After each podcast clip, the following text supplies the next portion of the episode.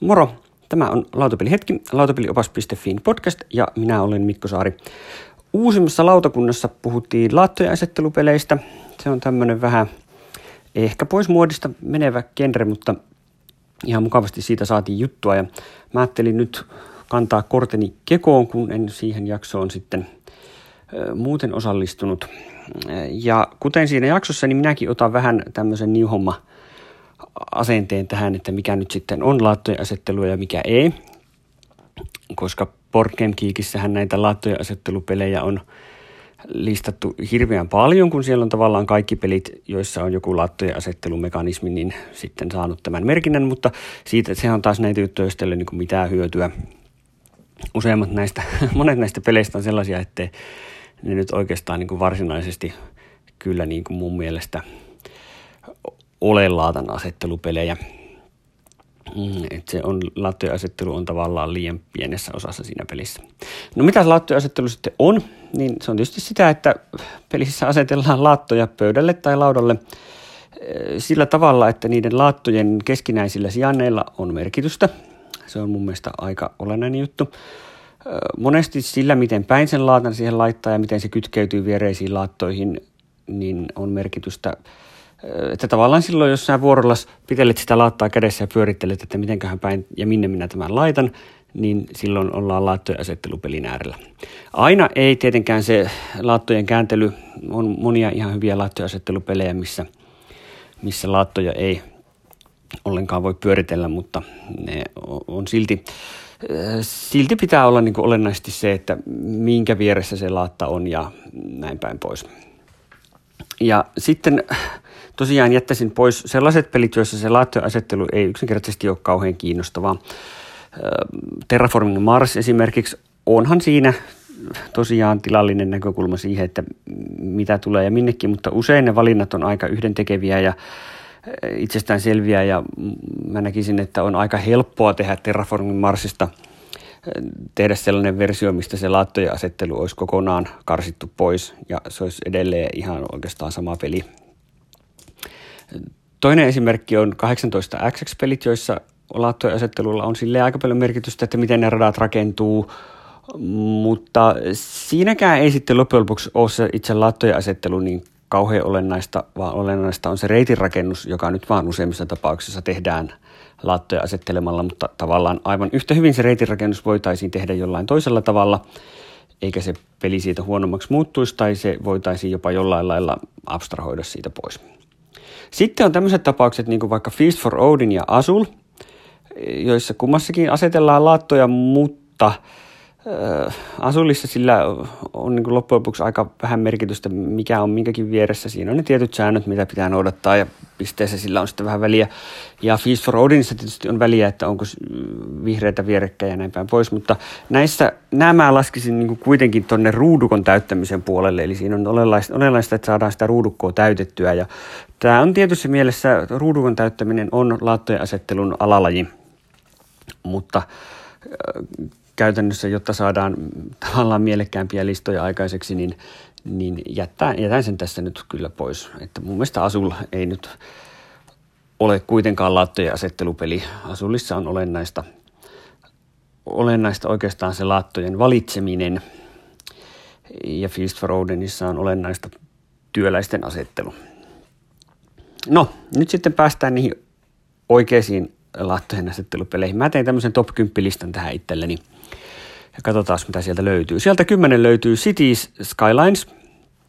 Mm, tämä on tämä Rustan Håkanssonin peli tästä kotimaisesta kaupungin rakentelut tietokonepelistä niin tehty tämmöinen yhteistyöpeli. Tämäkin on tietyssä mielessä ruudukon täyttöä, joo, siellä on pelilaudalla semmoista ruudukkoa, mitä täytetään, mutta tässä tapauksessa olennaista ei kyllä ole niinkään se, että miten se ruudukko täyttyy, vaan se, että mitä niiden, ne laattojen keskinäiset suhteet, että siellä on aika monta tilaisu, tilannetta, missä on olennaista, että mikä on minkäkin vieressä tai samalla alueella ja, ja toki sitten se ruudukon täyttöulottuvuus tulee siinä sitten vastaan, että mikä mahtuu minnekäkin. Mutta kyllä tämä on niin kuin, kyllä tässä on aika paljon pohtimista, että mikä laatta laitetaan minnekin, minkäkin viereen, mihinkä jätetään tilaa jollekin muulle, mitenkä päin se laatta pitää laittaa, jotta kaikki menee parhain päin. Niin tässä on kyllä hyvin, hyvin selkeä laattojen asettelupeli käsillä ja aivan kelpo yhteistyö kaupunginrakennuspeli kyllä. Eli tämä oli Cities Skylines. Sieltä yhdeksän löytyy Rainer Knizian Genial, abstrakti peli, jossa laitellaan laattoja laudalle. Tässäkin lauta on kiinteen kokoinen ja, ja täyttyy pelin aikana pikkuhiljaa, mutta oleellista on, on se, että jälleen kerran, että mikä on minkäkin vieressä, koska, koska tässä tuota pisteitä tulee aina sen mukaan, että kun pelataan tämmöinen kahdesta heksa, vierekkäisestä heksasta muodostuva laatta, niin niissä heksoissa on, on eri värit tai sama väri, ja sitten niistä aina lähdetään sitten katsoa joka suuntaan, että paljonko on samanvärisiä vierekkäin, niin sen mukaan tulee pisteitä. Niin tässä on kanssa hyvin oleellista, että mikä menee minkäkin viereen ja minne jää tilaa jatkossa. Genial on ihan kirkkaasti latteen asettelupeli ja vuosi kaikkien näiden vuosien jälkeen edelleen, edelleen kyllä kelpaa. Sitten on siellä kahdeksan Marrakesh. Tämä on lastenpeli, jossa äh, laatat on kankaisia mattoja ja niitä sitten laitetaan ruudukkoon. Äh, tämäkin on vähän siinä ja siinä ruudukon täyttöä vai ei, mutta tässäkin on hyvin oleellista se, että minkälaisia alueita niistä laatoista muodostuu. Ja se, että kun ne on niitä pehmeitä kankaisia mattoja, niin se mahdollistaa sitten sen, että niitä on helppo pinota päällekkäin. Ja tässä, se on tämän pelin idea, eli tässä voi niin kuin aikaisempien laattojen päälle laittaa, jolloin se rajallinen tila muodostaakin tämän pelin olennaisen elementin, että tätä, se laattojen asettelu ei leviä minne sattuu, vaan nousee niin kuin siitä ylöspäin ja, ja on just nimenomaan strategisia, strategista joskus just saada sopivaan kohtaan toisen laattoja peitettyä, jotta sitten niistä laatoista muodostuneita isoja yhtenäisiä värialoita saa pilkottua kahteen. Ja siellä sitten, kun on näitä mattoja ladottu sinne, niin sitten siellä liikutaan ja koitetaan olla osumatta toisen pelaajan matoille. Oikein mainio, mainio lastenpeli, ihan mun, mun lastenpeli suosikkeja ja mainio kolmeen ulottuvuuteen nouseva, nouseva laattojen asettelupeli, tämä Marrakesh. Sieltä seitsemän löytyy Taju. Mä hyvin vähän pidän tämmöisistä yhdistämispeleistä, eli, eli abstrakteista peleistä, joissa luodaan yhteyksiä laudan reunojen välille. Se on ihan oma genrensä ja niitä on aika paljon ja mä niistä hyvin vähän pidän, mutta Taju on, on poikkeus. Tässä pelissä äh, tämä on kahden pelaajan peli, tässä on tämmöinen jälleen kerran ruudukko tämä pelilauta, ja toinen pelaaja yrittää niin itä-länsisuunnassa tehdä yhteyksiä ja toinen yrittää tehdä pohjois-eteläsuunnassa – ja, ja sitten pisteet tulee sen mukaan, että kerrotaan sun molempien puolien yhteydet toisillaan, niin saadaan sitten lopputulos. Eli pitäisi saada tasaisesti molemmille puolille. Ja tässä ne laatat on tämmöisiä mahjon tiilien tyyppisiä tämmöisiä pakeliitti muovi, muovilaattoja, joissa sitten ne reitit, reitit menee. Ja tässäkin on, on reitin rakennusta ja, ja laattojen asettelua kyllä tämä mun mielestä ihan mukavasti laattojen asettelupeliksi peliksi sinänsä asettuu. Vanha klassikko, Taaju, on tykännyt kyllä kovasti. Sieltä kuusi löytyy seuraava Rainer Knizian peli. Tunnun luottavan Rainer Kniziaan tässä tota, lattojen asettelussa. Tuohon top 10 ulkopuolelle jäi pari Knizian peliä ja täältä on vielä tulossa lisää Kniziaa. Blue Lagoon on, on Knizian uudempi peli, joka yllätti mut oikein positiivisesti pari vuotta sitten. Ja tässä asetellaan laattoja laudalle. Laattojen suunnalla ei ole mitään väliä, ne on vaan, ja kaikki laatat on tavallaan identtisiä myös, mutta se, että miten ne yhdistyvät toisiinsa, muodostavat reittejä, mitä ne siellä laudalta, laudalta saa ja miten blokataan toisten reittejä ja näin, niin tämä on myös tämmöinen verkoston rakentaminen, reitin rakentaminen, mutta olennaisesti laattojen asettelun keinoin. Tässä on myös varsin tyylikäs nollaus keskellä peliä, eli sinne jää sitten vain tietyt laatat, mistä sitten aloitetaan uusi toinen kierros, joka muistuttaa hyvin paljon ensimmäistä, mutta vähän erilaisista lähtökohdista. Blue Lagoon on nopea ja pakkaa pieneen tilaan tosi paljon peliä ja on aivan mainio laattojen asettelupeli. Sieltä viisi löytyy vanha klassikko Karkassonne, joka varmasti on monille se ensimmäinen semmoinen merkittävä laattoja-asettelupeli, jota on pelannut. Ja kyllähän se mullekin on merkittävä peli harvalukuisessa vähintään sadan pelikerran joukossa. Karkassonne on tullut vuosien varrella pelattua aika paljon. Toki se sata pelikertaa on melko vähän, kun sen jakaa 20 vuodelle, minkä verran minäkin olen Karkassonne pelannut, mutta kyllä se edelleen, edelleen toimii ja miellyttää.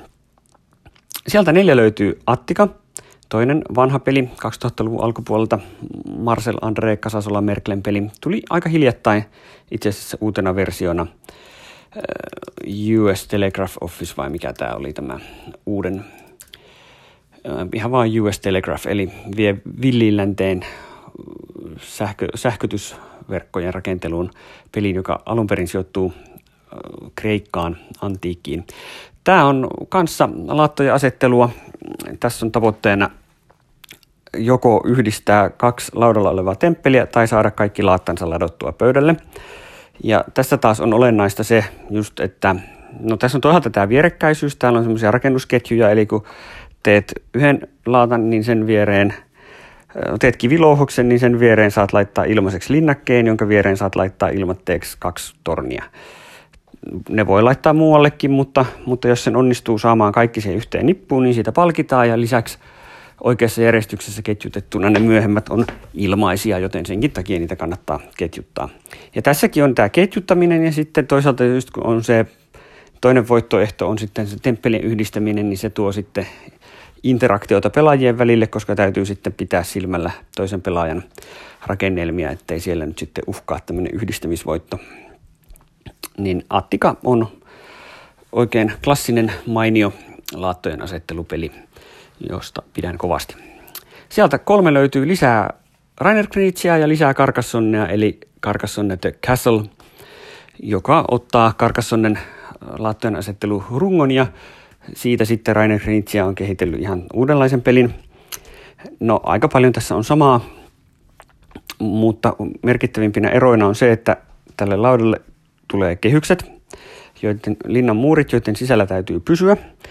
Ja sitten vähän rakentamista on pikkasen höllätty, eli, eli nyt onkin oikeastaan tiet onkin ainoa asia, joka vaikut, rajoittaa pelaamista. Muuten saa palatsit ja tornit ja niityt törmätä toisiinsa, kunhan tiet toimii. Ja ne tiet onkin sitten aika ahdistava, rajoittava elementti.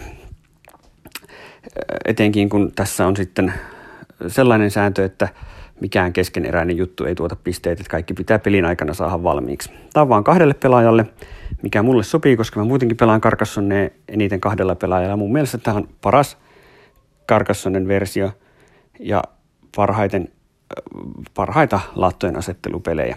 Tämä oli siis Carcassonne The Castle. Sieltä kaksi löytyy Tuomon ykkössuosikki eli Suburbia, Ted Alspahin kaupungin rakennuspeli. Tässäkin laatoilla on keskeinen osa laatoista se kaupunki rakentuu ja on oleellista, mikä on minkäkin vieressä. Suunnilla ei ole väliä, ei tarvitse pyöritellä laattoja, voi laitella kaikki siististi oikein päin. Tulee nätti, nätti järjestys, mutta, mutta se, että mikä on minkäkin vieressä, on tässä pelissä huomattavan kriittistä, koska tietysti asunnot ei halua teollisuuden viereen ja näin päin pois. Tässä on paljon erilaisia tämmöisiä riippuvuussuhteita jotka tekevät Suburbiasta varsin herkullisen pelin.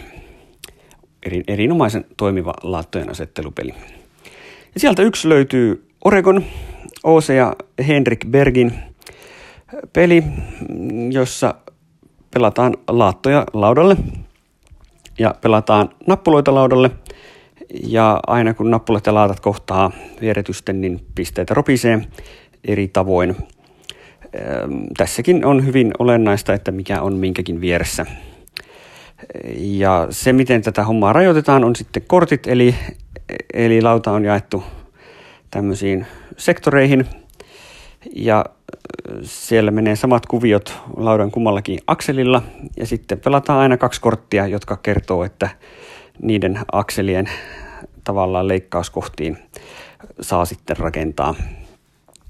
Ja tässä on kädenhallintaa, pitää saada käteen sellaiset kortit, joilla pystyy rakentamaan sinne minne haluaa.